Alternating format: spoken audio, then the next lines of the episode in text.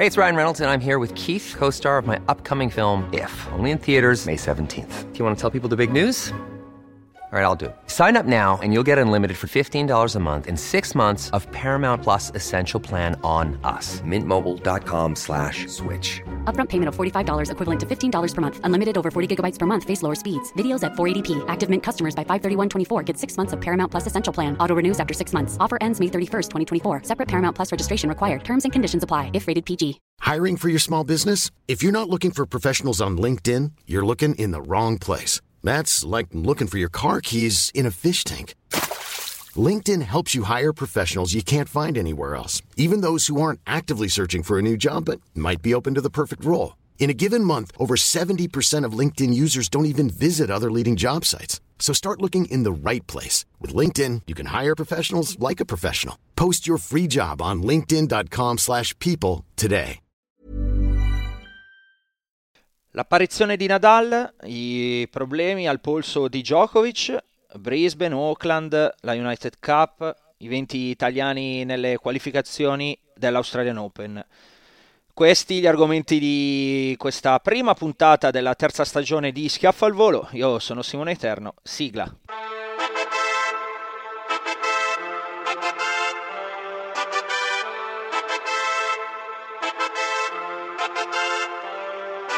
Un altro appuntamento, un altro schiaffo al volo, lo ascolterò per bene, appena son da solo, cresciuto nel servizio e anche nella volée. Ma cosa manca a Sinner per la finale slam? Becker annuisce, Rune ha fatto il break, quei balletti di Medvedev siamo tutti small cat. Tifo da Davis, oggi a Roland Garros, il pubblico infuocato canta cori come Goff, uno sport elegante, come Dimitrov, sembra Speedy Gonzales ma lo chiamano Carlitos, il segreto di Nole, per restare al top, mangiare fili d'erba puntando a essere the goat, un altro puntatone con Jacopo e Simone, conoscenza e passione, sempre a disposizione, l'ultimo match di Roger, un pugno nello stomaco, vi diamo il benvenuto, Principatolo Monaco.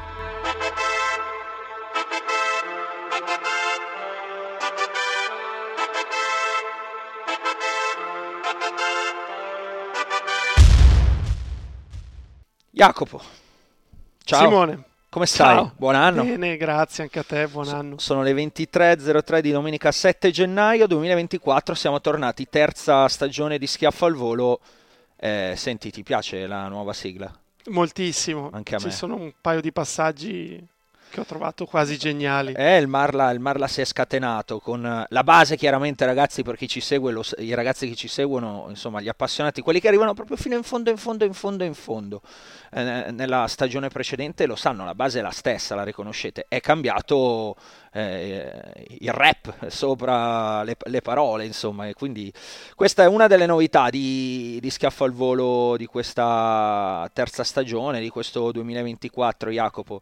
Ehm, la sigla, la sigla che peraltro abbiamo deciso no, di dare per intero. Prima ne davamo un estratto, la, la mettiamo tutto. Se la volete saltare, cosa che non vi consiglio di fare, schi- schiacciate con i tastini e andate avanti, così ve la beccate, ve la beccate tutta. Jacopo, Tra l'altro, sulla vai, sigla, vai. perché stamattina mi ha scritto il dottor Marla perché era ansioso di sapere se uscivamo oggi, domani, Mhm. quando, e, e mi ha detto, beh, Dimitrov ha già sfatato quella del 2024 perché l'anno scorso i giocatori citati da, da lui non è che abbiano fatto benissimo e Dimitrov invece ha vinto un torneo dopo voglia. anni e anni e anni e gli ho detto sì ma perché non è ancora andata in onda Ah, eh, vabbè, ma no, ma non, non- non lo buttare giù così, povero no vabbè ma scherzavo Allora, Dimitrov sarà chiaramente uno degli argomenti, parleremo un po' di tennis giocato, di tennis che verrà, faremo un po' di filosofia, sarà una puntata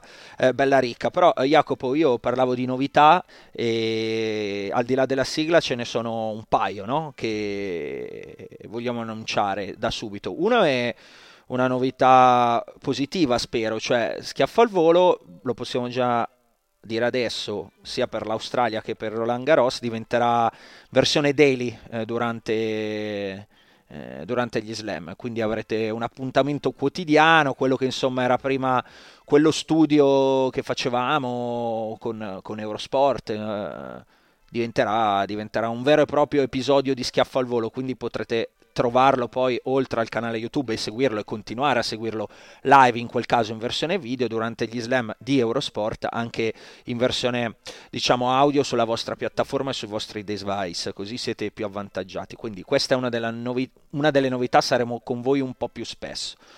La seconda è forse meno positiva al momento, almeno in questo inizio di, eh, di gennaio, in questi primi giorni proprio di questa settimana, siamo in fase di passaggio da una piattaforma all'altra ehm, di caricamento del podcast.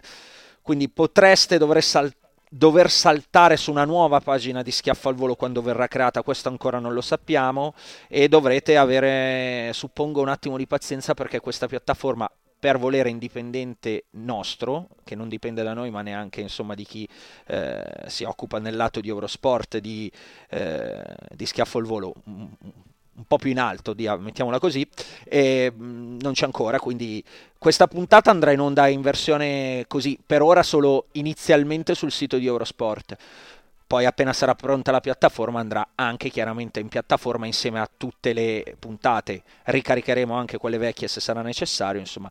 Dovrete avere un attimo di pazienza di aggiustamento in questi primi giorni. Io volevo fare un disclaimer, Jacopo, perché a me piace essere preciso, perché poi la gente ci cercava, anche chi in questi giorni eh, mi ha scritto su Twitter quando partite, quando fate, eravamo un attimo mm, di, in difficoltà, via, mettiamola così, per tutte queste...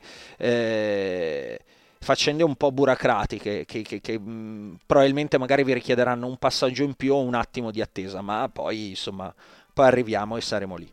Io ho detto tutte le novità che c'erano da dire. Jacopo, com'è, com'è il tuo inizio di anno? E poi, e poi iniziamo a parlare di tennis, dai. Siamo andati un po' lunghi con l'intro, ma chi se ne frega va bene l'inizio di 2024, dai, non mi lamento. Non ti lamenti? Non hai niente no. da dire, nessuna storia? No, no, beh, lo schiaffo ha a che fare un pochino con l'inizio dell'anno, eh? però non no. è così grave né pesante. Okay, però ha a che fare con eh, qualche qualcosa che è successo un paio di giorni fa. Va bene, allora ce lo teniamo alla fine. Lo schiaffo, come sempre, sarà parte di eh, questo programma, di questo podcast. Direi che abbiamo detto tutto, possiamo iniziare col tennis. Via, incominciamo.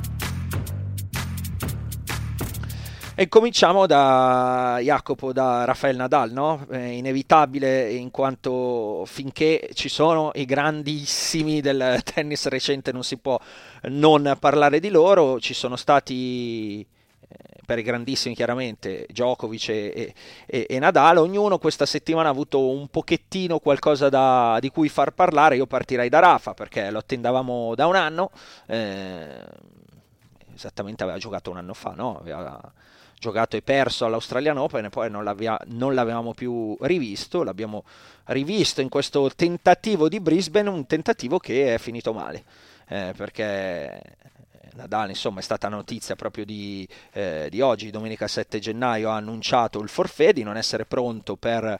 Ehm, i 5 set per un micro strappo, così possiamo definirlo, ad un muscolo eh, molto vicino nella zona dell'infortunio del, dell'anno scorso, ma non nello stesso punto e quindi questa in teoria dovrebbe essere la buona notizia. Eh, l'altra è che salta ancora l'Australian Open. Eh, Jacopone, cosa mi dici? Che che è complicato credere che possa disputare questa stagione, sinceramente, mm.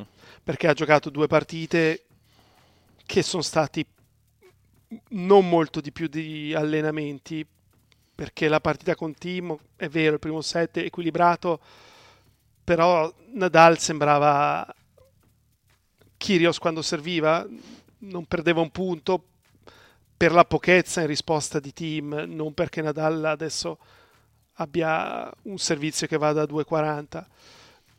Eh, con Thompson poteva vincere perché è arrivato al match point, però poi probabilmente non entrava in campo con Dimitrov. Eh, o se fosse entrato in campo si sarebbe fatto male in quel caso. Io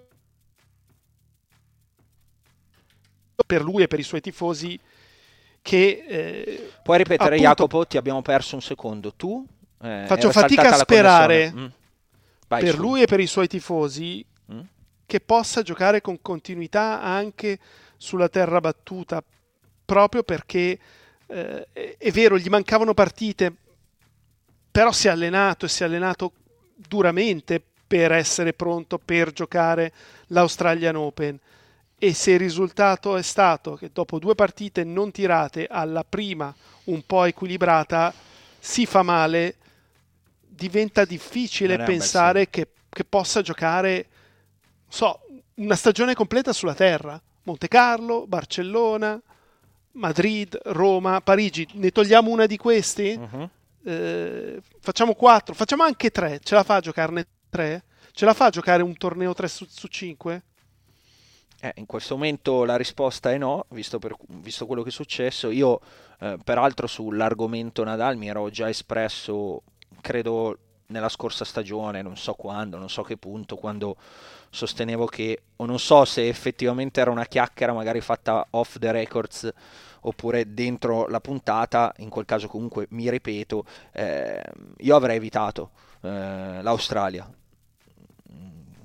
Semplicemente ehm, per il fatto insomma che, che l'avrei evitata e basta. Se l'idea era quella e resta quella no, di provare a essere competitivo poi eh, sulla sua amata terra in ottica doppio appuntamento parigino avrei iniziato in maniera molto più blanda eh, magari un- facendo un giro in Sud America vedendo un pochino quali sono le sensazioni e, e perché no pensando veramente solo all'Europa, quindi evitando completamente tutta questa parte di, eh, di cemento, quindi Australia e eventualmente lo, il Sunshine Double eh, di Indian Wells e Miami. Ecco, mi sarei concentrato su tutt'altro per provare a fare rientro, però io sono io e sono seduto qua e non sono veramente nessuno e lui è Nadal, quindi avranno fatto i loro calcoli. Ecco, posso dire che non, non è che siano necessariamente per forza giusti, nonostante l'esperienza e nonostante tutto. Per me è una scelta contestabile, tant'è che alla prima difficoltà, poi magari si sarebbe rotto anche sulla terra, eh, non, non dico che si è rotto perché giocava sul cemento, per carità, proprio non l'avrei preso in considerazione come approccio alle cose, ecco, avrei fatto un ringresso molto più blando, non, non sar- non sarei voluto ripartire così dall'Australia, io, io. Poi io non sono, ripeto, nessuno. Non- Tu, tu come la vedi da questo punto di vista?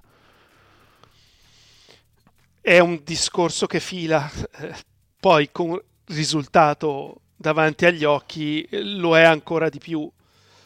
Eh, per quello che ci ha detto la sua carriera, non solo questi ultimi anni, il cemento per lui è sempre stato un problema dal punto di vista fisico, non dal punto di vista dei risultati, perché quando stava bene ha giocato alla grande anche sul cemento, Hai voglia. solo che spesso si è fatto male proprio su questa superficie. Eh, poi in questa circostanza probabilmente il cemento C'entra è stato poco, relativamente certo. importante, però il dubbio rimane e il, il tuo pensiero è legittimo. Semplicemente davvero perché mh, capisco che magari c'era la volontà, no, anche di idea di fare il tour finale, se così sarà. Viene a pensare che sia quello, poi per carità, eh, never underestimate the art of a champion, tutto quello che vuoi, però viene a pensare Ma che in il questo do- caso è il body che stiamo sottovalutando. esatto, non di Anzi, art. non stiamo sottovalutando, ma è chiaro. Io Il capisco cuore c'è. Capisco magari la volontà di fare l'ultimo giro, di provarci in Australia, di salutare, tra virgolette, anche l'Australia, tra virgolette, per, per l'ultima volta da atleta, no? Eh, eh, però, ripeto, per me era proprio un, un, un'ide- un concetto, un, un concetto di rientro dopo più di un anno sbagliato. Eh, poi si infortunato, magari non c'entra niente il cemento, l'avrei fatta, l'avrei fatta in maniera diversa. Comunque perde, si perde subito Nadal, Cobolli ha sperato fino all'ultimo Jacopo perché era fuori di due per entrare direttamente nel main draw, festeggia lì che gli era una posizione davanti il ritiro di Nadal e Cobolli, a meno che non succeda niente in queste ore che stiamo, in questa mezz'ora mh, che manca circa eh, di, qualche, di qualche ritiro del main draw, altrimenti Cobolli prende parte e fa le qualificazioni da eh, testa di serie numero uno in Australia. Parleremo eh, eh, del torneo di qualificazione ovviamente anche di quello. Ehm, Di Nadal volevo chiederti un'altra cosa che eh, è un discorso più filosofico, ecco, più, più, più, che di attualità. Al Paese ha, detto, ha, ha, rilasciato questa dichiarazione, non so se l'hai vista, cioè eh, diceva che il tennis ehm, si è evoluto in eh, tirare più forte e colpire più forte e colpire senza pensare. Eh, non, non, richiede una preparazione per trovare il colpo vincente, molti giocano in maniera simile e non mi piace perché io preferisco la tattica. Mm. Come ti poni su questa, su questa, dichiarazione? Sono curioso, poi ti, poi ti, dico la mia. Cioè, ritieni che, che quello che abbia detto sia mm, corretto? Direi di sì. Mm. Eh, Però... Dopodiché... Ok, vai, vai. Non è un per me non è un grosso problema. Certo, io sinceramente quando mi capita di commentare preferisco commentare una partita in cui Vedi ci sono delle dinamiche di eh, appunto di tattica anche perché in quel caso puoi esprimere dei pareri. Ha fatto la scelta corretta ha fatto la scelta sbagliata. Quando un giocatore ti dà la sensazione di giocare un po' più a caso eh, è più difficile da commentare. Dopodiché mi sembra un po' esagerata perché se penso a, ai giocatori forti, giovani, non è che chiudono gli occhi e tirano, c'è quasi sempre una logica dietro a quello che fanno. Ma poi io l'ho trovata un pochino... Devo trovare il termine giusto, eh, aspetta un strana, mettiamola così come dichiarazione, perché è tanto diverso secondo te rispetto da quando ha, avuto gli anni migliori Nadali il tennis? Cioè lo trovi più standardizzato? Cioè trovi che tutti giocano in maniera simile mentre quando giocava lui, diciamo, nei suoi anni eh, d'oro? Semplicemente dieci anni fa era, era così diverso rispetto adesso? Io non lo trovo così diverso. Cioè era già standardizzato, se vogliamo, dieci anni fa forse il cambio è avvenuto un po' prima di quello che, che dice Rafa. Sì. Eh. E quindi mi ha, mi ha, sorpreso da questo punto di vista perché normalmente non è uno no, che si lascia in, andare a questo tipo di dichiarazione, è sempre piuttosto eh, moderato e sono ponderate le sue parole, che possono essere anche, tra virgolette, no, malinterpretate mi ha sorpreso perché se lo dice evidentemente lo pensa o ha questa sensazione. E al che sono io che mi sono detto ma sono io che non me ne sono accorto? E lui quindi giocandoci e vivendolo ancora dentro se ne accorge di più o semplicemente magari sta diventando vecchio Rafa e come tutti è un po' nostalgico? Ci sta eh perché eh, io stesso mi lamento di, di, di, di tutte le cose insomma era meglio prima era meglio prima è una malattia che colpisce un po' tutti. Poi era veramente meglio prima, però tu, tu hai avuto questa sensazione, cioè lo volevo chiedere a te, ho detto me lo segno nel podcast perché voglio chiedere a Jacopo se c'è tanta differenza secondo te tra il tennis di dieci anni fa e il tennis di adesso. No, assolutamente. Ah, ok. Quindi è Rafa che sta diventando anziano. La vuoi derubricare così? Sì, poi io non l'ho letta bene l'intervista, cioè non l'ho letta, ho letto forse qualche virgolettato. Mm, è esattamente questo il suo pensiero? Uh, te la dico in inglese, recuperata in inglese. Eh, ma anche quello, sai, non vale. è tradotto dallo spagnolo. Cioè, magari ci hanno... Io l'ho letta in si inglese. Si sono persi qualcosa, vai, io, vai. io l'ho letta in inglese, quindi... Perché poi l'ho cercata sul, sul paese velocemente, perché, perché volevo andare a verificare questa cosa anch'io, cosa che faccio sempre però avevo un paywall, non lo trovavo anche, poi mi sono perso via in un'altra cosa, ho detto vabbè, mi fido perché generalmente da chi la riprende mi fido. Eh, he has evolved into a tennis of hitting harder, of, of hitting without thinking. It does not require point preparation to find the winning shot. Most of them play similarly. I don't like it, I like the tactics. Questa era la, la dichiarazione tradotta da, da, dal paese, quindi questo è quello che, quello che ti dicevo prima. Ok. Insomma, non è che abbiamo, abbiamo sbagliato la traduzione, no, Jacopo? No, però ha detto la maggior parte di loro gioca in maniera simile e... Non mi piace, preferisco la tattica. Sì, Vabbè, non volevo bisogna vedere, no, bisogna vedere cosa intende come, con tattica.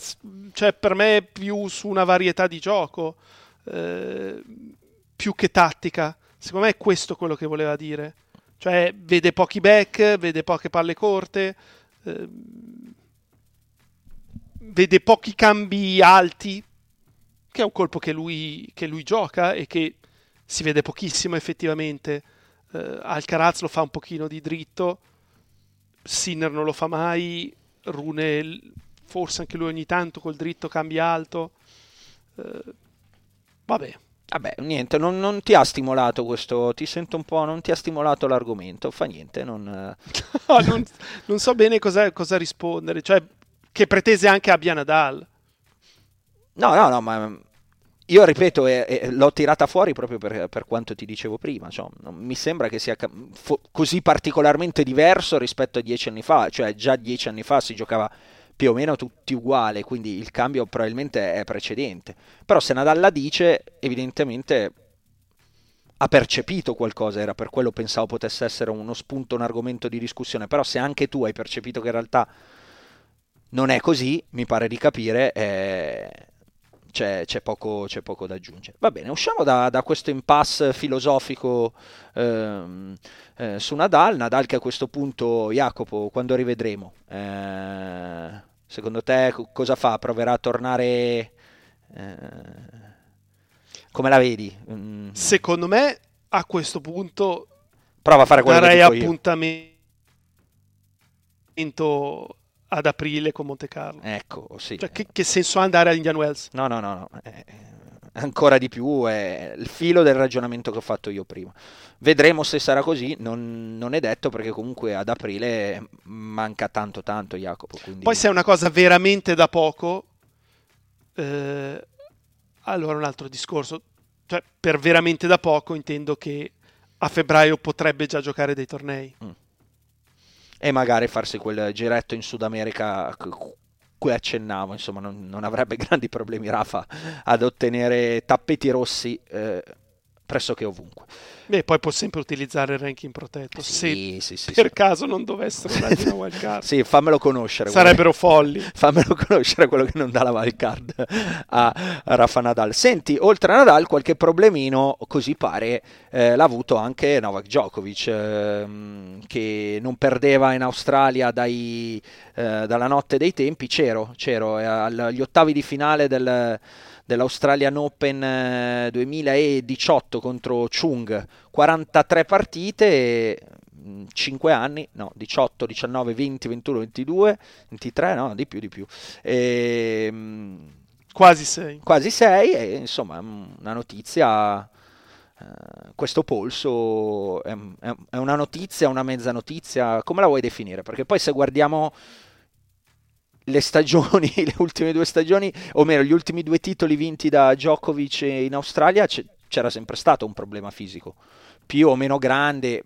cre- se volete crederci di più o di meno sta, sta a voi, ecco, però insomma aveva denunciato problemi fisici e poi ha vinto comunque gli ultimi suoi due tornei australiani li ha vinti nonostante i problemi fisici. Qui c'è un polso un po' infiammato, è forse vittima anche lui di queste, di queste palline, Jacopo. Mm, Che cos'è? Come la vedi? Esprimiti su, su Djokovic, qual è, qual è la tua sensazione? Ma si potrebbe anche dire che ha perso nuovamente giocando per la Serbia. Eh, al polso ha sofferto in passato più di una volta. eh, può essere sicuramente le palline che io ho trovato anche abbastanza rapide in questa settimana. Eh, Dopodiché capire esattamente quanto gli facesse male il polso è, è impossibile. Però Djokovic che perde da De Minor è strano, Eh. non è proprio il tipo di giocatore che dovrebbe batterlo. Eh, quindi tendenzialmente tendo a credere che qualche problemino ci fosse. Eh, però vediamo, vediamo, a Melbourne a tempo per recuperare eh, e poi sai col, col fatto che c'è sempre un giorno di pausa tra una partita e l'altra se è tollerabile il dolore fa tempo in quelle 48 ore tra un match e l'altro a sfiammarlo e, e a sistemarlo. Certo è che... Sette partite non sono poche. No, soprattutto se dovessero complicarsi alcune di queste. Certo. Dovrà stare molto attento a essere rapido magari nei primi match. Um, credo che non ci sia molto altro da aggiungere su Djokovic se non quello che um, mi sento di fare, di fare il pappagallo che ripete, cioè perdere con De Minor comunque non, non è il tipo di segnale che ti aspetti all'inizio di, eh, del cammino australiano di Djokovic. Ecco, potrebbe perdere da qualcun altro, magari faticare da qualcun altro, cosa che, eh, ripeto, non... visto il dato statistico di, del 2018, 43 partite da quella partita in poi, quindi non è proprio una cosa di tutti i giorni. È un, è un segnalino, è un campanello che può essere interessante anche per tutta quella che è l'ottica di questa, di questa onda nuova da, da Rune ai principali. No? Eh, Rune lo cito perché ha fatto comunque finale, finale subito a Brisbane, eh, a Sinner, Alcaraz, Medvedev, insomma tutti, tutti, quelli che sono lì pronti su quella griglia di cui, ehm, di cui parleremo. Um, io, io sono, sono, rimasto, ecco, me lo sono segnato non tanto Jacopo per, il, per, le 43 partite personalmente, ma per questo concetto di perde da De Minor, eh, senza nulla voler togliere per forza De Minor, che adesso venduta così sembra che stiamo facendo passare per un, per un cretino, ecco, non, non, lo è, per carità, però non è il tipo di, eh, davvero di, di, di, giocatore che eh, pos, possa dare fastidio a, a Djokovic e quindi... È mischia un pochettino le carte o, o, ci avvicina in maniera, non lo so, un po' più interessante eh, alla, all'Australian Open semplicemente perché un Djokovic forse non così al meglio o un Djokovic soprattutto che perde da nei minor per quanto sia un 2 su 3, non un 3 su 5, tutto quello che vuoi, è, per me è una notizia. E, Sicuramente, eh. poi perde in due set ne avevamo parlato giusto nell'ultima puntata che aveva perso solo due partite in tutto l'anno eh, nel 2023 in due set. Pronti viene perde una così e questo è quanto. Uh, va bene, direi che Djokovic e, eh, e, Nadal gli argomenti big li abbiamo toccati, andiamo a vedere un pochino cos'è successo invece eh, nel resto dei tornei durante questa settimana. Allora, da, da, da dove... L'ho, l'ho, mixata questa, da dove, da, dove, da dove vogliamo iniziare? Da Brisbane, dove si giocava... Direi di sì, era il torneo probabilmente più importante. Dove Dimitrov ha battuto 7-6-6-4 in finale Rune. Io mi sono segnato due cosine curiose, cioè in quasi tutti i tornei che abbiamo visto questa settimana eh, abbiamo avuto finale 1 contro 2 mm-hmm. del seeding. Perché Rune era 1 e Dimitrov era 2 e nel femminile Rybakina era 2 e Sabalenka era 1. Poi a, ad Auckland uguale perché Goff era 1 e Svitolina era 2 e a Hong Kong eh, Rublev che ha vinto il torneo era 1 e vabbè ha giocato in finale con, con Rusuwari che è l'unico che, che aveva battuto la 2 che aveva battuto la 2 ed era l'unico insomma a, a rompere un pochettino questa regola. Curiosità Jacopo che non si vede tutti i giorni anzi non si vede quasi mai quindi non lo so significa qualcosa o boh è, è appunto una casualità. Ma eh, per Sabalenka e Ribachina sì significa qualcosa che insieme alla Sfiontek e alla stessa Goff sono un po' più forti. Chi un po' di più chi magari un po' di meno. Però non sarebbe così sorprendente se fossero loro quattro le semifinaliste cioè fa- facendo il nostro solito gioco delle quote uh-huh Oggi alla pari cosa metteresti? 3 su 4 in semifinale? There's never been a faster or easier way to start your weight loss journey than with PlushCare. PlushCare accepts most insurance plans and gives you online access to board-certified physicians who can prescribe FDA-approved weight loss medications like Wigovi and Zepbound for those who qualify. Take charge of your health and speak with a board-certified physician about a weight loss plan that's right for you. Get started today at plushcare.com slash weight loss. That's plushcare.com slash weight loss. plushcare.com slash weight loss. Come Al- quota alla pari cosa- almeno 3 Cosa vuol dire alla pari, Jacopo? Che- Non capisco. alla pari come quota, cioè 4 su 4 ovviamente non può essere data, supponiamo, quote perfette a 2, No. perché no. È impossibile. Però 3 su 4 forse sì. Ah, così. Eh, anche 3 Cioè su tu qua- quante ne prenderesti? No, 3 su 4 a 2 non te la prendo onestamente, Jacopo. Tu la prendi? È troppo bassa? Eh sì, sì, sì, sì, comunque sì. Perché comunque... in 2 tu- su 4 è sotto al 2 sicuro. eh, eh, perché comunque Jacopo in tutti questi anni poi, al di là di tutto, eh, i tornei dello slam, anche dal punto di vista so- soprattutto femminile, eh, hanno dimostrato che una sorpresa, un qualcosina c'è sempre. E nel lato WTA chiaramente, nel lato donne. E quindi io non allora la- non- giochiamocela. non la prenderei mai. Io dico che Mamma mia. Vuoi a subito per- tabellone non ancora sorteggiato. Ok, È vero che non potranno incontrarsi prima delle semi le quattro giocatrici citate. certo. Io dico che almeno tre di queste quattro faranno semifinale in Australia. Però Ribacchina, Sabalenka, Sviontek oppure e Goff. e Goff. Una di queste, cioè tre su queste quattro vanno in semifinale. Bello Jacopo, ti sento carico, come sei partito? Però effettivamente la pari è un po' una fregatura. Eh, sono sì, però- una zappa sui piedi, Orma- però oramai or- ho detto. Io invece a pari non la prendo. Mm, Non sarebbe male averne già due, insomma, mm, significherebbe potenziali chance no, di avere ancora di nuovo una finale uno contro due che, che ci piacerebbe, che ci gusterebbe. Visto che siamo partiti da, da lì, al di là di tutto, nel 6-0-6-3 di Ribachina Sabalenka, co- cos'è successo? E che Sabalenka oggi era irriconoscibile. Mm. Sorprendente perché invece nei match precedenti aveva pressoché dominato le sue avversarie, compreso una buona Azarenka in semifinale, che poteva essere una partita che nascondeva anche delle insidie dal punto di vista mentale per la Sabalenka, invece non ha mai dato la sensazione di poter perdere un set, non la partita, ma un set. Quindi mh, questa mattina mi sono svegliato, ho visto il punteggio perché hanno giocato di notte 6-0-6-3 mai nella vita. No, Certo che se mi avessero detto è finita 6-0-6-3 avrei pensato più per Sabalenka. no, sinceramente no. Per Ribachina? Sì, No, io... non ce la vedo la ribachina che perde tre volte su tre il servizio in un set.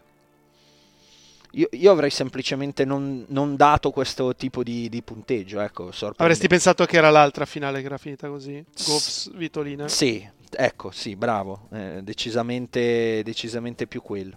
E invece Goff e Svitolina hanno, visto che stiamo parlando di femminile e siamo partiti da lì, fatto una, una buona battaglia, 6-7, 6-3, 6-3, la vittoria di Goff in rimonta, insomma, riparte eh, vincendo un titolo che non è mai, non è mai male. Eh, ti sei già, hai già spoilerato, insomma, quello che pensi, Jacopo, la- l'hai buttata lì così. Eh, volevo insomma valutare queste partite e portarci in ottica Australian Open, ma facendo il giochino precedente, insomma, pensi che saranno loro le, le- le- le favorite? E, visto che te lo- Sono le favorite nei loro quarti. Poi vedremo il un tabellone. sorteggio, chiaro. però sono tutte e quattro favorite, penso anche piuttosto nettamente del loro quarto. Poi vediamo appunto chi prenderà la Jabeur, chi la Saccari che ha giocato bene in United Cup, Mhm. La Mukova si sa già che salterà. eh, lo Stapenko ha giocato abbastanza bene, vediamo Sfortunata è la Mukova, che era stata la variabile, diciamo, un po' impazzita della scorsa stagione, quella in grado di tirare fuori poi un po' le partite, le partite migliori. Sfortunata, eh, il fisico evidentemente è quello lì, perché questo polso eh, non dà, tregua. non dà tregua, no, o lo dà temporaneamente, poi ogni sei mesi, un anno, X, insomma, un periodo non troppo lungo si ripresenta, il che eh, banalmente ecco, non, non, fa, non fa ben sperare, tutto lì per lei. Um, visto che hai citato Dimitrov, sì, non vinceva, non vinceva un titolo da, dal famoso Master. Da, dalla famosa vittoria al Master del 2017, ATP Finals 2017 sulla famosa finale con, con Goffin di un'edizione decisamente a, a, sorpresa, era passata una vita, torna, torna, a vincere su Rune, vince in due set la finale di Brisbane. Era un Dimitrov che non possiamo definire sorprendente perché Jacopo aveva già terminato alla grande il, lo scorso autunno, no? era stato uno dei nomi eh, più, più, caldi, con tante vittorie di un, di un certo spessore, da quelle con cosa c'era? C'era Alcaraz, c'era Medvedev, sto andando completamente a memoria. Ha vinto delle partite insomma di di un certo peso e ha ricominciato alla grande. Sì, tra l'altro ha perso il servizio solo al primo turno con Andy Murray, che alla fine è stato l'unico a togliergli un set. Eh, e con Rune ha vinto una gran partita perché Rune a sua volta comunque era arrivato piuttosto bene in finale, battendo giocatori insidiosi come Shevchenko, come Safiulin in semi. Quindi è, era una finale di livello bella, importante e, e l'ha vinta lui, l'ha vinta lui in due set non gli basta per essere 12 al mondo, che, che sarebbe stato sicuramente qualcosa che si auspicava perché significava non prendere una delle prime quattro teste di serie negli ottavi all'Australian Open, sempre che ci arrivino entrambi. Però sarebbe stato significativo. In questo momento lui vale più di Fritz. Eh, e probabilmente i primi quattro preferirebbero fosse Fritz 13 e Dimitrov 12. Certo eh, però così non è, staremo a vedere. Staremo a vedere cosa, cosa ne viene fuori. Di Rune cosa mi dici? Comunque l'inizio di stagione, eh, al di là di come è andata questa finale... Sì, che poi è una partita che comunque si è decisa su pochi punti. Esattamente, è un impatto no? abbastanza positivo al, al 2024. Sì, che conferma quello che aveva fatto vedere nell'ultima parte della stagione scorsa, mm-hmm. che invece era ultimissima, diciamo alle finals. Esatto. All'opposto di quello che si era visto invece da Wimbledon in poi, da dopo Wimbledon in poi, che era stato un rune sottotono, quindi fa ben sperare, cioè alla fine se c'è un rune al massimo è anche più divertente. Sono, sono super d'accordo con te e quindi Mm, non lo so, son, mi sento abbastanza frizzante per questo, non, per questo uh, Australian Open alle porte, Jacopo, perché secondo me sarà un torneo interessante, proprio per la mini incognita Djokovic, chiamatela come volete. Eh, Rune che è già ripartito bene, aspettiamo chiaramente di, eh, di, vedere i grandi big. Medvedev che per la prima volta nella sua carriera, ricordate, decide di fare qualcosa di diverso, cioè di farsi le vacanze e, e si presenta direttamente in Australia, cosa che non ha mai fatto. Eh, Sinner alla fine ha deciso di fare la stessa cosa, è tutta settimana che mi compaiono foto dei suoi allenamenti già a Melbourne, quindi entra in confidenza eh, piena con clima, palline, superficie, quindi un, un buon approccio. Eh, sono, sono, molto curioso, penso che sarà un Australian Open, eh, possa configurarsi come un Australian Open molto molto divertente. Forse è anche un po' la speranza che sia un Australian Open anche divertente, però non lo so, ho questa sensazione che potrebbe venirne fuori qualcosa di, di sorprendente, di, di, frizzante. Mancava l'ultimo eh, dei tornei... Eh, eh, ATP, che poi non è corretto definirli così perché è un torneo ATP e WTA e anche la United Cup, parleremo anche di quello, ed è la vittoria di, di Rublev ad Hong Kong, Jacopo Rublev che si conferma ormai in quella dimensione lì, cioè lui quelli sotto ormai se li gestisce, nello scorso anno l'ha dimostrato e se li batte un po' tutti, ha ricominciato esattamente un po' da dove aveva lasciato, mette subito in cascina dei punti e, e lo fa battendo chi gli sta, gli sta sotto. Cosa ti aspetti dal suo 2024 se ti aspetti qualcosa? O meglio, secondo te riesce a confermare quella posizione lì che ha fatto l'anno scorso la vedi difficile? Io la vedo molto difficile, però intanto parte e ne mette lì 2,50. Difficile che possa chiudere l'anno da numero 5 al mondo? Eh, l'ho visto spesso questa settimana, mm? a partire dall'esordio con Brody, che sembrava molto semplice all'inizio, poi invece è diventata una partita estremamente dura. Um, la semi con Shang è stato molto bravo perché insomma il cinese è molto forte. Anche secondo me è forte. Deve crescere fisicamente che... perché mi dà la sensazione che non riesca ancora a giocare quel suo tennis così brillante per due ore di fila. Magari lo fa per due ore ma non di fila, ha un po' di alti e bassi.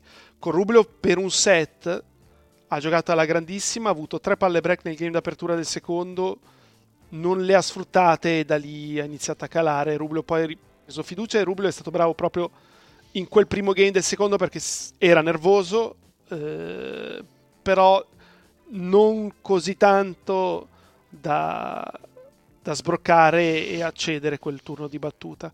Eh, però lo terrei d'occhio Shang per questa stagione. Secondo me è uno che se riesce a giocarla completamente può, può arrivare tra i primi 50 già da quest'anno, a 18 anni. No, no, no, eh, hai fatto benissimo, benissimo a citarlo anche perché è uno insomma, dei nostri giochini preferiti, no? provare ad andare a pescare, provare ad andare a vedere, anticipare un pochino quelli che saranno i trend. Poi tu sei bravissimo che c'hai più occhio, però anche a me non, quando insomma, ho visto Shang, ma già anche l'anno scorso sì. mi era capitato di vederlo, non, è un giocatore che... È divertente. Non, non mi sembra, giocare. ho detto, non mi, questo, questo, non mi sembra male, ecco, quindi sai quando hai quella buona sensazione no, lì di impatto di, di, un, di un giocatore. Va bene, questi sono quelli che sono stati i risultati di, di, di, questa settimana, oltre a quello si è giocato la United Cup dove ha vinto la, eh, la Germania, trascinata da un super Sasha Zverev eh, che è rimasto in campo una vita, si è fatto 10 ore negli ultimi, negli ultimi giorni,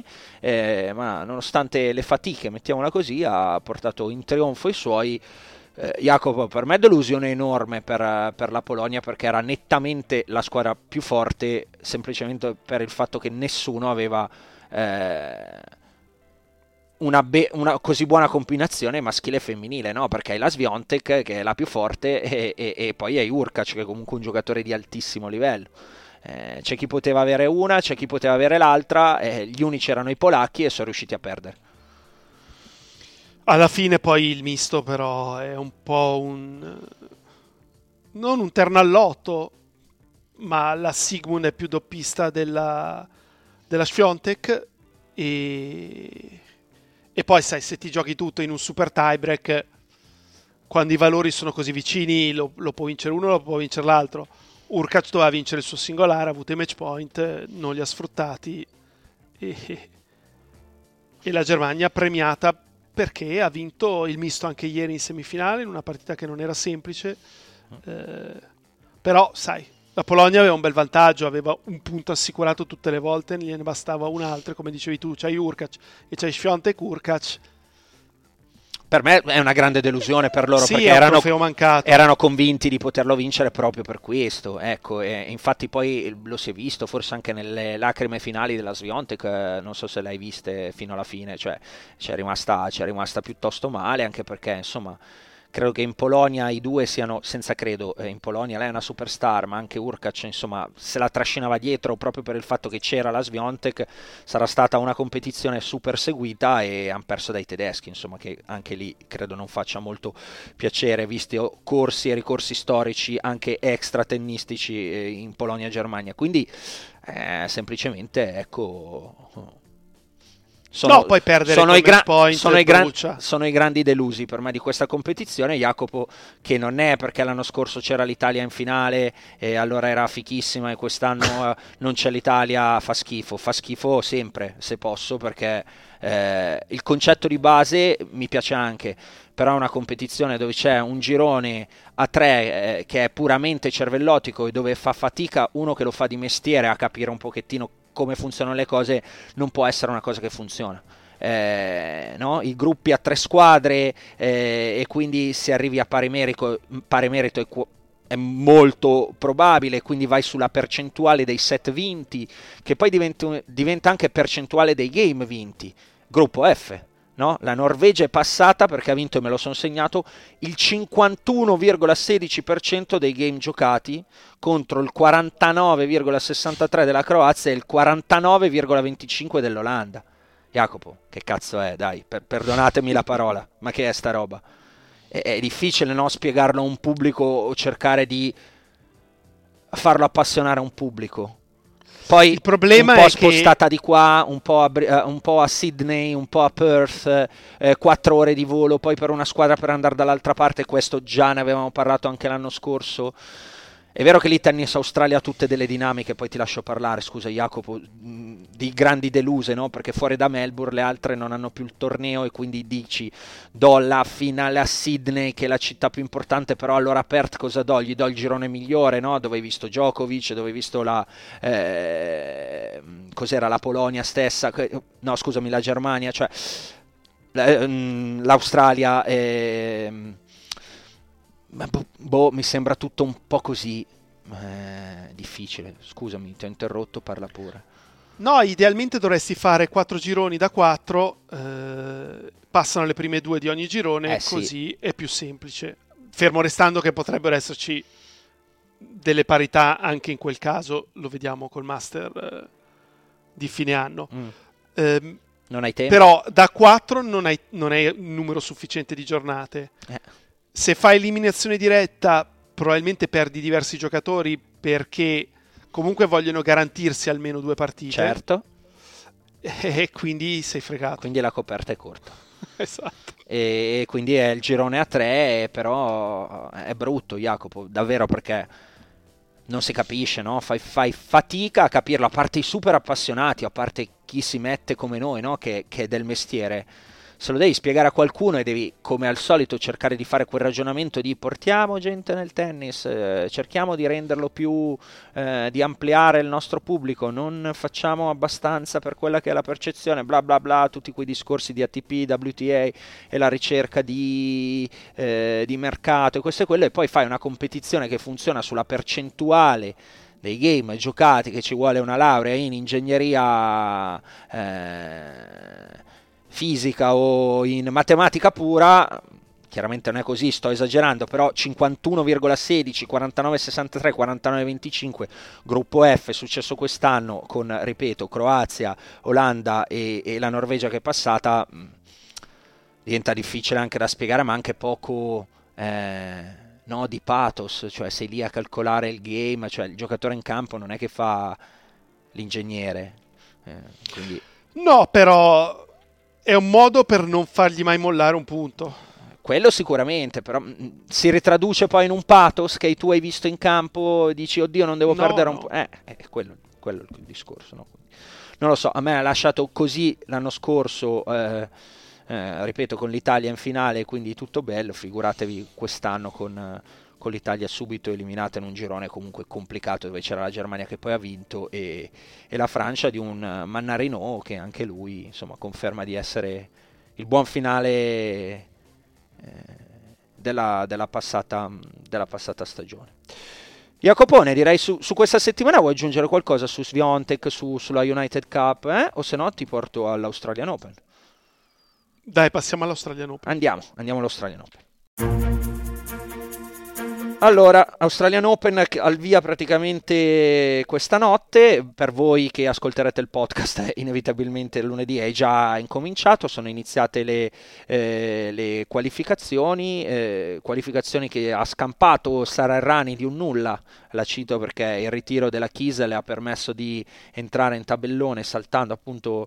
ehm, saltando appunto le quali sono 11 gli italiani nel main draw e li leggo, e li leggo volentieri visto che poi in questa settimana avremo il sorteggio, avremo tutto. Sinner, Musetti, Arnaldi, Sonego, Berrettini eh, per gli ometti e Paolini, Trevisan, Cocciaretto, Giorgi Bronzetti ed Errani appunto per, per le donne. E poi ci sono altri 20 italiani al via nel- nelle qualificazioni. 18 nel maschile e 2 nel, nel femminile Jacopone, hai dato un occhio, suppongo, alle, alle- alle qualificazioni, qualificazioni che potete seguire già su eh, Discovery Plus, quindi chi ha l'abbonamento eh,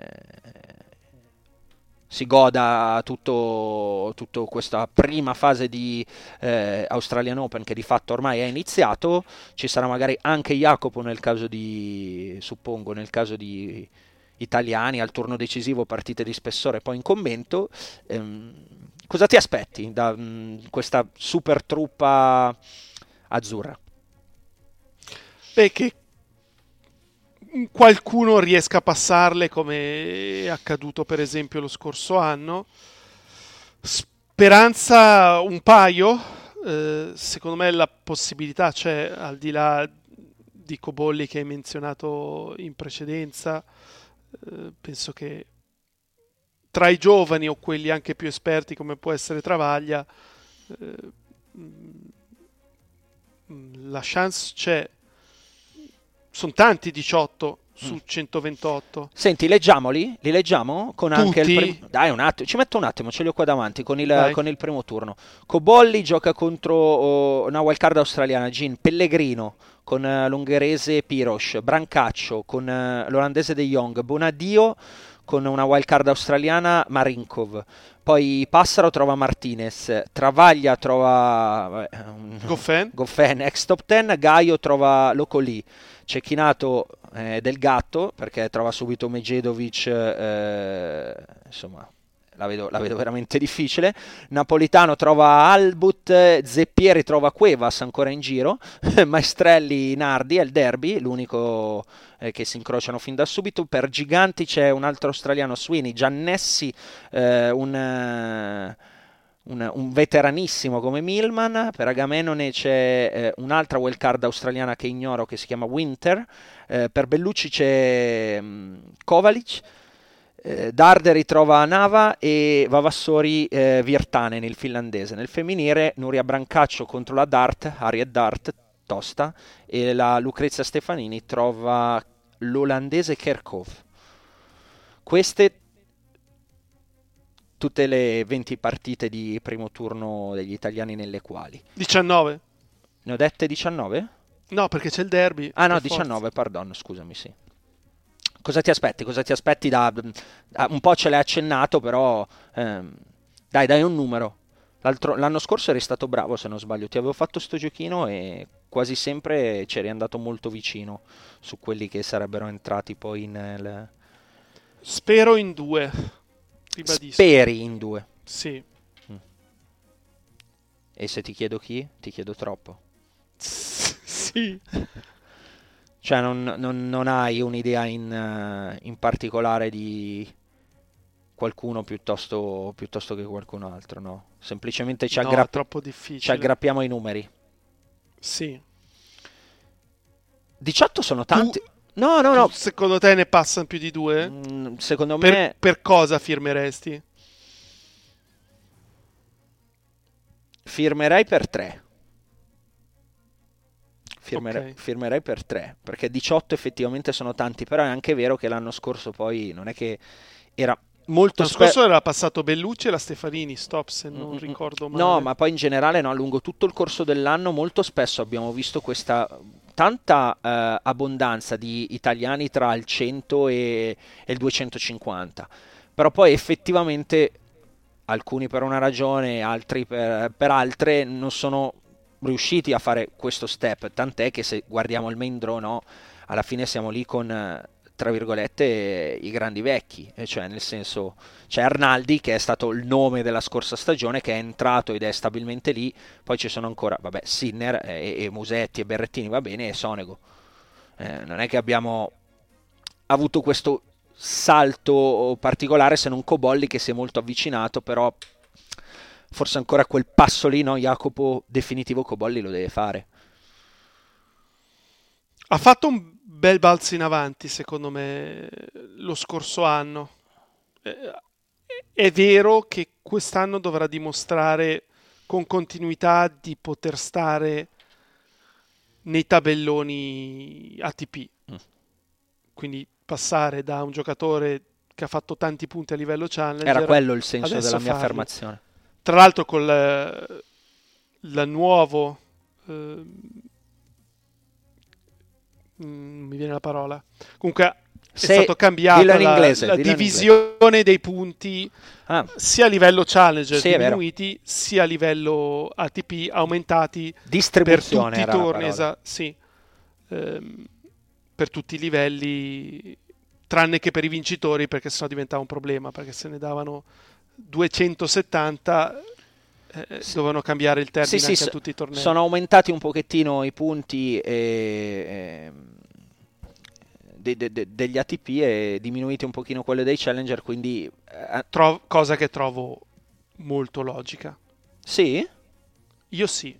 Cioè, un giocatore deve aspirare Parliamone. a giocare i tornei ATP, certo. non a certo. giocare i tornei Challenger. Per sopravvivere. Ci certo. sono dei giocatori a un certo punto che si rendono conto che stanno bene a fare tutto l'anno a livello challenger e certo. non, non, ci provano quasi più a giocare ATP. Cioè, l'obiettivo deve essere quello, provare a giocare gli ATP, non mm. solo gli slam, per gli slam lo sai, prendi tu... i soldi che prendi certo, certo. e per forza non puoi rinunciare. Dici... Però io quando vedo un giocatore mm-hmm. che magari in tabellone in un ATP e sceglie di andare a un challenger, non mi sta bene. Mm. Tu vuoi disincentivare, diciamo, sì. questa, questa cosa e provare a dire ok, questi in realtà servono solo per lanciarvi e poi vedere se ce la fate, non per campare di questo. È anche vero che però, Jacopo, in qualche modo eh, tu per iniziare non è che tutti sono Yannick Sinner. Ma eh, no, ma eh, sicuramente. Cioè, ognuno ha bisogno magari... Devi de- partire dai tempo. futures, quelli che non hanno la possibilità di avere delle wild card, per forza. Non hai punti, vai a fare le quali nei future. Dice, perché dice... se no non puoi giocare. Dico solo che la rende leggermente più complicata perché poi la distribuzione è cambiata non di tantissimi punti, adesso non li ricordo no, a memoria, ma ho la, tab- pochi, ho la, tabellina da qualche parte. Però è un cercare, diciamo, di, eh, sì, di, di, rendere un pochino complicata di più la vita per chi sta sotto e un po' più facile per chi sta sopra. Io non vorrei, Jacopo, che si rischia così di favorire tanto chi ha la possibilità di avere un buon marketing dietro e nel senso di ricordi Rune all'inizio? Cioè si allenava da Muratoglu e quindi la wild card erano quasi sempre sue in tanti tornei importanti. E magari se tu non hai quel tipo di vantaggio lì o banalmente vieni da una parte di mondo dove è un po' più complicato ti sta un pochettino mettendo in difficoltà. La vedo meno meno democratica, via, mettiamola così, questa scelta. Però è anche vero che dall'altro lato della medaglia è quello che dici tu, cioè che c'è gente che prova a campare, tra virgolette, solo, solo di quelli. È sempre un territorio difficile quando si va a fare questo. Lo vedremo alla fine dell'anno, capiremo quanti Jacopo hanno provato hanno avuto difficoltà rispetto all'anno precedente giocando tanto sotto per entrare nei 100 e, e quanti no. Eh, sarà un discorso da fare a fine anno. Eh, me lo segno ehm, per ricordarci quanta questa cosa, questa cosa ha impattato. Peraltro lo leggevo in un articolo di eh, Riccardo Bisti che è sempre molto attento a queste dinamiche. Dom... Anche lui sosteneva quanto probabilmente sarà più difficile per quelli, per quelli sotto e, e, probabilmente creerà cioè, un po' Ci sono stati dei giocatori negli ultimi anni che vincendo 5, 6, 7 challenger si ritrovavano 50 al mondo e io mi domando ma valgono quella classifica, no, no, me chiaro. lo devi dimostrare. Cioè, poi è vero, i punti sono quelli, hai la possibilità di farli benissimo. Sì, sotto non è che ti regalano le partite, eh, però è anche vero che dici viene Però vali qualche... veramente 50 al mondo? Cioè, se giochi col 60 che gioca tutto l'anno le ATP, ci vinci? Non lo so. Alcuni sì, tant'è vero che alcuni poi proseguono perché continuano a fare risultati e magari arrivano a 30, altri fanno 50, poi l'anno dopo giocano ATP, tornano a 100, poi di nuovo rifanno i challenge e tornano a 70 e così via. Diciamo che il percorso ideale dovrebbe essere quello che ha fatto Arnaldi, no? Cioè ha iniziato a fare questo processo qua, dopodiché ha, ha provato a fare il salto per, per giocare insomma con più costanza gli ATP e, e ci è riuscito. Poi non tutti sono in grado di fare quello, però di, li, l'ottica ideale è quella, è quella, di Arnaldi, cioè fai una crescita graduale, migliore, ti avvicini, giochi quel tipo di tornei, vedi che comunque riesci a fare punti, li vinci, insomma ti si crea un determinato di classi- tipo di classifica, ma non vivacchi lì e provi a fare il salto successivo e, e poi effettivamente ce la fai. Questo è diciamo il percorso proprio ideale, se potessimo così definirlo. Poi ognuno ha il suo, non è che c'è. Che poi è quello che regola. deve provare a fare Cobolli. Esatto, ed era quello che dicevo, forse un pochettino mancato alla fine, però diciamo che la prima vera stagione dove vedremo se riuscirà a fare questo probabilmente è quest'anno. Eh, Jacopone, su questo io direi che possiamo andare a spostarci alle domande della settimana. Domande come sempre da far pervenire al nostro indirizzo schiaffo al volo chiocciolagmail.com in versione scritta o in versione anche perché no audio. Eh, Jacopo, hai qualcosa? Sì. Vai. Allora, parto da una domanda che è arrivata oggi su Dimitrov di Giacomo. Cosa ci aspettiamo da lui dall'Australian Open? Mm. Io dicendo che è 13 al mondo, eh, mi aspetto perlomeno che faccia ottavi. Di più, sinceramente, no, perché non credo possa battere negli ottavi di finale uno tra Sinner, Medvedev, eh, Alcaraz e Djokovic. Se invece avesse preso un giocatore tra il 5 e l'8, gli davo qualche chance in più. Ora, se uno di questi primi quattro non è al meglio o dovesse perdere in maniera anticipata, allora può fare ancora più strada. Però è dura. Jacopo Dimitrov in Australia comunque ha sempre fatto il suo perché mi sono guardato un pochino i risultati, cioè quella semifinale del 2017, poi a quattro quarti di finale, eh, appunto inevitabile no? 17 perché poi ha fatto semi. L'ha fatto nel 2014 dove perse con Nadal. Forse quello più deludente è quello del 2018 dove perse con Edmund. O mettiamoci anche quello però del... giocava bene Edmund in esatto momento. o quello del 2021 tra l'altro forse era finita al quinto Uh, con Edmund era finita al quarto, no? 6-4, okay. 3-6, 6-3, 6-4, me ne sono messi qua davanti. E poi c'è quello del 2021, eh, quando perse con Karaziev, anche qua in 4, 2-6, 6-4, 6-1, 6-2.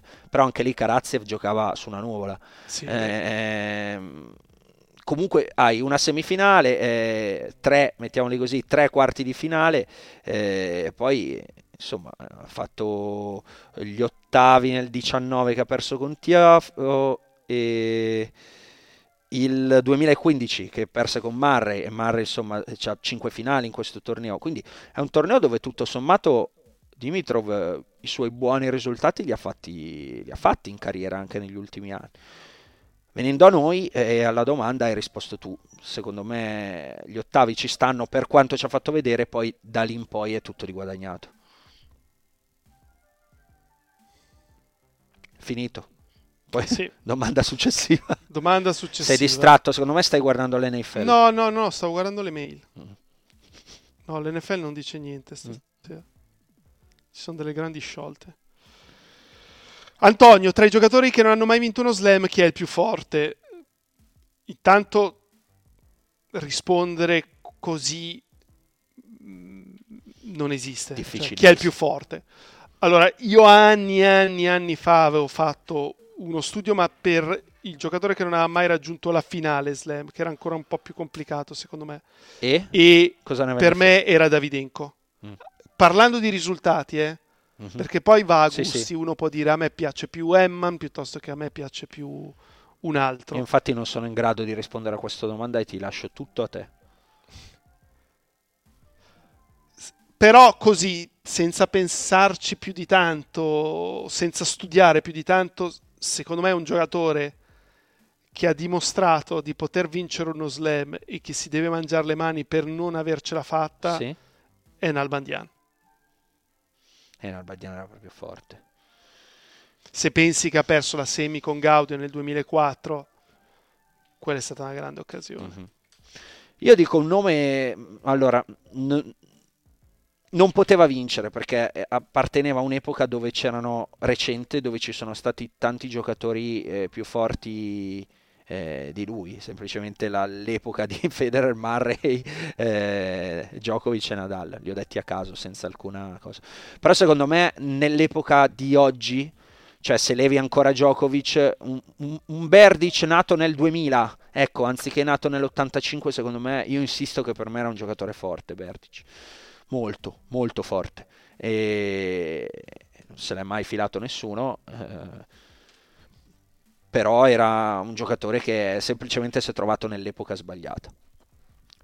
Però Nalbandiano beh, è nettamente più forte. è che se eh? la sia filata a est. Ah beh sì, ha vinto nella vita, vabbè, eh, questo è un altro, questo è un altro... Qua però la domanda era sul tennis. E comunque Nalbandian nettamente più forte. Ne ho citato uno che mi è venuto in mente che insisto, cioè, secondo me nato, lui nasce nell'85 all'età del sottoscritto, se fosse nato nel 2000, 15 anni dopo, eh, avremmo, avremmo, uno molto, molto, forte adesso a giocare con, con Rune, con eh, Sinner, con... A me su Berdic rimane il dubbio che ha fatto tutto il possibile per ottenere il massimo da sé stesso. Io tendo a pensare no. Eh, anche eh. solo il fatto che Lendl, quando gli aveva chiesto di allenarlo, non gli abbia detto di sì. Perché non gli ha detto di sì? Perché evidentemente non vedeva in lui uno che avrebbe dato più di quello che aveva. Mm. Io ho avuto questa sensazione. No, questa può essere un'ottima spiegazione, Jacopo. Eh, I dettagli così conosciuti della vita eh, diciamo, dettagli così intimi de, di come sia veramente poi sul campo degli allenamenti ogni giorno su Berdic non ne ho.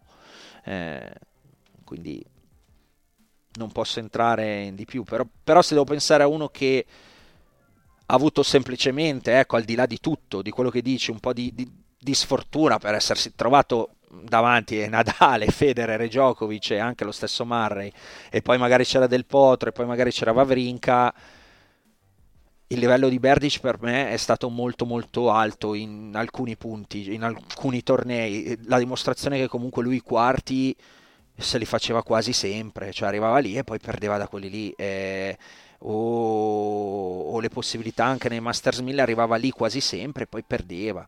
perdeva Però tu hai citato Vavrinka. Mm. Vabbè, Vavrinka più forte. Vavrinka c'è stato un momento, sì. cioè i primi anni era meno forte di Berdic. Certamente. Vavrinka secondo me ha fatto dei sacrifici per migliorare fisicamente e per trattenersi quando si sedeva a tavola complicati. Io non sono convinto che Berdic abbia fatto gli stessi sacrifici, magari non a tavola, ma atletici. Però Berdic ti dava la sensazione di essere più forte, ma in termini di talento non c'è paragone. Per me su Vavrinka e, e, e Berdi, cioè il talento di Vavrinka puro, talento puro, capacità di impattare pura. Di rovescio, da... perché il dritto, secondo me, ci ha passato ore e ore, ore, lavorare, ore certo. per sistemarlo. Mm. La risposta, ore e ore e ore, per trovare una soluzione che poi per lui è stato, io rispondo sempre in becca alla prima, almeno lo scambio parte. Mm-hmm. Non mi sembra sempre di andare dietro alla stessa storia, stessa canzone. Non Shapovalov che ne impatta due e, otto in tribuna. Si è arrabbiato Shapovalov, hai visto? Perché c'è stata una, un'intervista di, eh, di Yuzny con, eh, se non sbaglio, con, con Sasha. Ha parlato Yuzny, Osmo. E, e Yuzny ha detto che insomma non si allenava sempre al massimo. e Shapovalov l'ha presa male, eh, perché ha fatto un tweet dicendo, cioè ha fatto capire che non ha fatto nome e cognome, però ha fatto capire che era quello, no? E Shapovalov che l'ha capito subito con, con un po' di coda di paglia ha fatto un tweet dove, dove diceva, ah, non, non, si parla male però, eh, come, fai, come si fa a dire questo quando ho lasciato... Aspetta, lo vado a recuperare il tweet, scusami. Eh, intrattieni il pubblico. No, ma... Eh è importante questa cosa perché magari la percezione di Shapovalov è che lui sta dando il massimo e magari il massimo per Yusni è tre passi più avanti. Io mi ricordo il primo anno che ero al college, eh, in preparazione alla fase finale, quindi uh, la fase finale a 16 che si, si giocava, le finali NCAA a squadre Trovato, ad Athens. Eh? Poi Shapovalov okay. te lo leggo. Uh, ovvero all'Università della Georgia. E noi siamo partiti con due settimane di anticipo e siamo andati ad allenarci in questo circolo bellissimo ad Atlanta. E, e mi ricordo la conclusione di un allenamento che io pensavo di aver fatto bene, l'allenatore non era soddisfatto e mi ha mandato a correre quasi fosse una punizione. Ho capito molto più tardi mm. che era un po' un test per vedere se ero disposto ad andare oltre, che io ho fallito clamorosamente. perché ero infuriato per sta cosa. Figurati. Però lui voleva capire se poteva contare su di me perché ero al primo anno e, e poi ero arrivato a gennaio, quindi non aveva avuto così tanto tempo. Quando l'hai capito, perché- Jacopo? Quanto ci hai messo a capirlo? Sono curioso. Tanti anni. Ah, ok, eh, infatti. È come l'altra volta quando ho perso a Stanford 7-5 al terzo e lui mi ha detto tu hai mollato la partita. E tu Sì, dici l'avevi già ho fatto perso questo, 7-5 al terzo, però è vero. È vero Però quanti mi sono anni ci hai accontentato di perdere. Anche quello ci ho messo tanti. La chiave sta lì, eh, sai, secondo me, di un atleta top, top, top, con una mente top. Cioè, se qualcuno ti dice qualcosa, è avere anche un po' di... eh, forse umiltà non è il termine giusto, ma ah, capacità di autocritica, eh, capacità di scendere, tra virgolette, non dal piedistallo, però magari ognuno in, in qualsiasi campo, a qualsiasi livello, un po' ci si mette se pensa di essere bravo a fare una cosa. E secondo me quell'umil- è, è utile da un certo punto di vista, però altre bisognerebbe avere l'umiltà di dire ma qui forse non è che ha ragione o- o- o- o lo sto facendo e chi riesce a farlo nel più breve tempo possibile progredisce prima perché se tu questa cosa qua magari Jacopo ci metti 3 anni, 4, 5 anni, 10 anni a capirla, Eh, 10 la, troppo. 10 la carriera è andata, ma anche Certo. solo un anno è andata. Comunque vengo Shapovalov alle parole di Yuzny, eh, risponde così con questo tweet del 29 dicembre. Awful how can someone can go out on their way to say I'm not giving everything from my tennis when I've dedicated my whole life to it from the age of five. Not to mention being injured since Wimbledon, rehabbing and doing everything I can, uh, I can every single day uh, just to get back on court.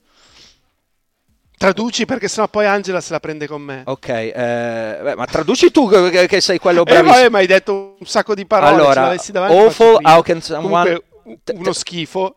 Eh, uno schifo come qualcuno può andare, vabbè, sì, terribile come qualcuno può eh, Sost- sostenere. sostenere. il fatto che io non dia tutto per il tennis quando ho dedicato la mia intera vita eh, quando a- avevo a- cinque da quando avevo anni. 5 anni. Per non menzionare il fatto che sono stato infortunato da Wimbledon, eh, che ho fatto rehab e ho fatto tutto quello possibile ogni singolo giorno per cercare di tornare in campo insomma, non, non era, non era troppo contento di, di- di- quello che, di quello che ha detto io. Un altro esempio è, eh, sempre che mi riguarda, non so, sei sulla pista d'atletica piuttosto che sul campo hai cesti da fare e ti viene detto, ok, oggi il programma è questo, facciamo sei ripetute sui mille, fatte le sei, ti dice dai, fanne un'altra. Io impazzivo perché mi ero programmato a fare 6. Se poi mi dici devi fare 7, non ci stavo con la testa. Però tu sai se sei al limite o se hai ancora un po' di margine. Posso dire che voglio citare chiunque ti abbia allenato, Jacopo, un pezzo di Fabri Fibra, vecchio, vecchissimo, sono un grande fan. Era Io non ti invidio. Vorresti andare in video? Io non ti invidio. È un morto dentro il frigo, io non ti invidio. Devi allenare io lo Monaco? Io non ti invidio. Io non ti invidio. Io non ti invidio. Era così. Ok. Ok, quindi col pezzo di, di fibra direi che... Vuoi fare ancora una domanda? Dai, un... No, Sì, c'è anche questa. Vai, vai, vai. Mi sto divertendo. Di Francesco. Ci siamo sciolti dice- eh, sul finale dei podcast. Siamo partiti un po' contratti. Due settimane senza podcast, no, di più, un mese senza podcast e, e siamo, abbiamo fatto un po' di Eh sì, fatica. è- all'inizio. è allenamento. è- è allenamento E anche oggi quello. un mese. È un- oggi un mese. 7 era il 7 dicembre. Mm, mm, mm. Allora, Francesco dice che ci ascolta tra Palermo e Bollate. Vorrei che spiegassi come mai sta un po' a Palermo, un po' a Bollate. Non è che proprio sono Bo- bollate pro- confinanti. provincia di Milano, insomma, quindi, Esatto. per chi non lo sapesse, perché non è che tutti sanno dove è Bollate, eh, quindi Bollate provincia di Milano, Interland milanese. Non è- Secondo voi... Chiusa, Sì, posso? vai. Non esattamente la Beverly Hills di, di Milano. Chiusa parentesi. Non vi arrabbiate, amici bollate, compreso, co- compreso Alberto, no? Chi è? Alberto, hai detto? Il nome? Il nome di, di? Francesco. Francesco, non so perché ho pensato Alberto. Secondo voi, quando due tenniste vengono paragonate, è giusto che il parametro slam vinti abbia lo stesso peso di quando il paragone è tra tennisti uomini? Perché se negli uomini è effettivamente un altro sport 3 su 5 e tutto ciò che ne consegue, Bella. le donne per vincere devono vincere 7 partite 2 su 3 come in tutti gli altri tornei, ma sempre o quasi con un giorno di riposo tra una partita e l'altra. Vero? Lui dice, per esempio, non ho problemi a dire che Wozniacki sia finora una tennista migliore di Osaka, nonostante uno slam vinto contro 4. Bella. Vuoi andare prima tu? No, posso dire che intanto è un'osservazione intelligente, perché comunque apre un, un, un, una discussione che è interessante. Eh, è vero, è vero. È anche vero però eh, che sanno anche loro che poi gli slam sono quelli che contano e quindi chi è forte, forte, forte nella mia ottica no, di valutazione dice io è qui che devo performare, non me ne frega niente che la formula è uguale a Indian Wells che conta tanto perché è un torneo importante piuttosto che agli internazionali d'Italia, ok? Se posso dare il 101, il famoso 101 che non esiste, io vorrei darlo a Wimbledon, all'Australian Open, a Roland Garros e a US Open, non con tutto il rispetto comunque a Indian Wells o a, o, o a Roma, ecco, è quello il senso. Però è vero che si può mh, mm, analizzare con un po' più di eh, morbidezza, diciamo così, con, con, una visione un po' più ampia una carriera femminile. Mi, mi, trova, mi trova d'accordo questa cosa. Allora, un altro aspetto tu come e... ne pensi? Scusa, mica hai detto la tua, sono curioso. No, no, difatti stavo dicendo, un altro aspetto è che eh, la pressione che hai nelle due settimane di uno slam non l'avrai mai in un mille.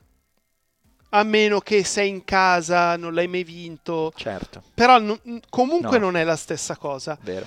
Eh, e aumenta. E la giornata di riposo in un certo senso ti mette ancora più di tensione, di pressione, perché hai più tempo per pensare alla prossima partita e più ti avvicini alla fine e più ci pensi. Ehm, e poi come dicevi tu Simone, cioè se devono dare quel qualcosa in più, che significa anche giocare col dolore, lo danno in uno slam. Non è un caso che la Wozniacki ne abbia vinto uno solo, proprio anche perché sentiva maggiore pressione uh-huh. e più passava il tempo, più non lo vinceva e più saliva questa necessità di vincerlo perché poi andava in conferenza stampa da numero uno al mondo e le dicevano sì sei numero uno ma ancora non hai vinto uno slam L'hai tanto chi- che ha chiuso due nel, anni a numero uno nel momento in cui lo ha vinto si è quasi ritirata, crollata sì. perché dice ok quello che devo fare l'ho fatto uh-huh. Eh, ma quindi eh, com- come, ti poni? come ti poni su questa cosa? Cioè, no, io, non, io trovo che restano comunque gli slam. Molto. Cioè, ma no, ma alla che, fine ma che pesino di 4 contro 1 sono troppi. No, certo, 4 contro 1 sono troppi. Poi certo, se l'Osaka si fosse ritirata e non fosse più tornata, c'è da pesare anche quanto ha giocato la Wozniacki, per quanto tempo ha ottenuto risultati e per quanto poco tempo li abbia ottenuti la Osaka. Giusto. Però supponiamo anche che non ne vinca più, ma gioca altri 7-8 anni, 4-1 è troppo. Va bene, mi hai... Comun- comunque è, un, è, un, è, uno spunto interessante, uno spunto sì, interessante sì. che sugli uomini non si può fare, eh, punto e basta, cioè Masters 1000 sono super importanti quanto volete, eh, ma siamo qua tutti a aspettare Sinner eh, in uno slam, è chiara questa cosa, no? Quante volte l'abbiamo, quante volte l'abbiamo ribadita. Jacopo, c'è qualcosina di rapido, rapido, rapido che facciamo rapido oppure andiamo allo schiaffo? Ah no, la cosa rapida è che il giochino che ho proposto nell'ultima puntata dello scorso anno sì. potete rispondere fino a sabato, quindi fino a prima che inizi l'Australian Open, perché altrimenti dopo certo. diventa troppo un vantaggio. Se non avete Facebook, quindi non avete la possibilità di leggere quali siano le domande, mandate una mail a me, a jacopolomonaco.com e vi mando il giochino. Dopodiché però le risposte mandatele su schiaffo al volo perché poi ho creato una cartella all'interno dove ho inserito tutti quelli che hanno già risposto. A qualcuno ho mandato delle risposte perché le vostre risposte, mi, mi continuo a ripetere, non sono complete. Quindi controllate perché qualcuno per esempio ha ripetuto due volte la ribachina tra le prime otto e quindi ne avete scritte sette.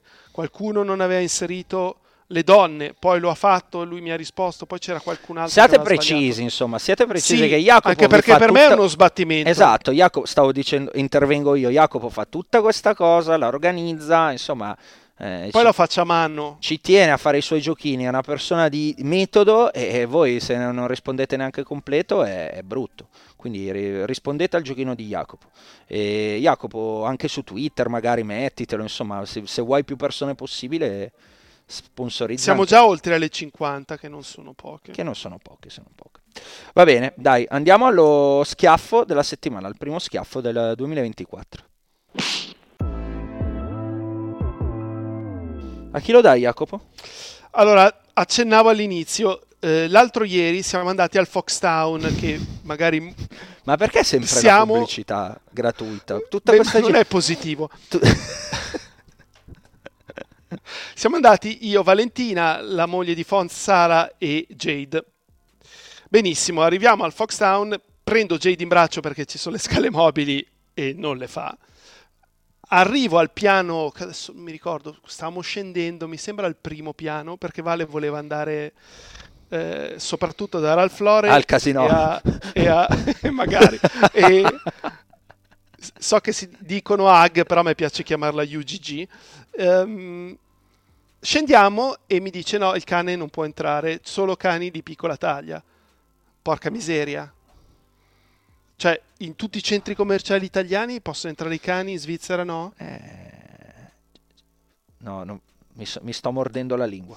E mi ha molto infastidito anche perché così l'ho dovuta riportare in macchina mi è dispiaciuto. Poi facciamo a turni andare a vedere. Quindi lo schiaffo va al poliziotto Uber? No va al Foxtown al poliziotto Uber del Foxtown? sì non era neanche un poliziotto era uno che alla guardia giurata Uber? ma no p- meno quello delle pulizie però vabbè poi ma ci avrebbe fermato delle... qualcosa eh sì lui me l'ha detto ah ok e magari era un... voleva solo farti un dispetto e non era vero No, Va... poi effettivamente ho visto solo cagnini, cagnini, piccolini. Va bene, quindi il tuo schiaffo è molto blando comunque, un inizio tranquillo. Sì, ma te l'avevo detto.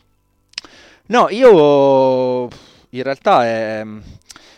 voglio iniziare con un autoschiaffo di nuovo. L'avevo chiuso forse con un autoschiaffo? Sai che non mi ricordo, mi ero già dato no, un autoschiaffo. No, no. Eh, non lo so, Jacopo, un po' di... l'inizio di questa mm, stagione mi lascia un po' di sensazioni non, non troppo positive, nel senso di... Mm, sento già abbastanza svilito il discorso in generale intorno, intorno, al tennis. Sembra una posizione fighetta, no? Di dice, ma tu, perché ti devi mettere lì, tu chi sei? Assolutamente nessuno. Però ho la sensazione che questo ampliamento portato appunto dai successi, soprattutto di Yannick eh, Sinner nello, nel finale della scorsa stagione, eh, abbia ampliato tanto e svilito e non mi sento pronto ad affrontare una stagione così. Quindi mi infliggo un altro schiaffo perché dovrei essere carico e, e motivato, invece sono un po' demotivato ad affrontare una stagione che so che poi tante volte ci riporterà le solite polemiche, le solite storie soliti, le solite lagne anche sui social e sono un po' scarico e quindi mi autoschiaffeggio per provare a tirarmi su e rimanere positivo.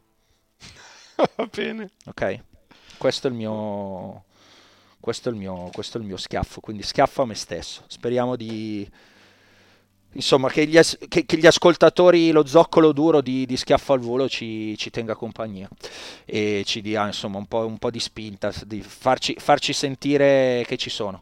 Eh, Jacopo, puntata subito lunga, direi che diamo l'appuntamento a quando? Pre-torneo, faremo l'analisi del tabellone, cosa dici? Eh, il sì, tabellone, sì. il sorteggio sarà eh, per chi lo vuole vedere eh, o, o, seguire sarà nella notte di giovedì eh, alle 3 del mattino perché alle 13 a Melbourne quindi 10 ore e 3 del mattino ehm, suppongo che avremo il tabellone completo quando? venerdì perché le, le qualificazioni in Australia finiscono tutte lo stesso giorno Uh, possiamo già fissare una puntata, direi venerdì o sabato, insomma, per, uh, sicuramente per avere un podcast sabato, considerando che poi tra sabato... Venerdì sarebbe più semplice per me. Sì, ok, va bene. Eh, la, abbiamo fatto un, uh, un, un, live venerdì direi anche perché appunto poi sabato nella notte tra sabato e domenica si inizia perché l'Australian Open quest'anno è di 15 giorni, si inizia la domenica come a Parigi, magari non tutti se lo ricordavano. Saremo, l'abbiamo detto, ogni, ogni giorno con, con, una puntata mini di, di Schiaffo al Volo, non da un'ora e venti ovviamente come un podcast così, però diciamo un concentrato, un, faremo un po' una crasi tra quello che era Tennis 360 e Schiaffo al Volo per riadattarlo in versione podcast. Saremo, per chi ci vorrà vedere, sempre anche in versione video sulla pagina YouTube di Eurosport in diretta. Eh, Jacopo, più o meno no? al termine della, della, giornata, giornata. della giornata e che altro aggiungere? No, niente. Fine. Good job by you. Good job by you. Ciao. Ciao.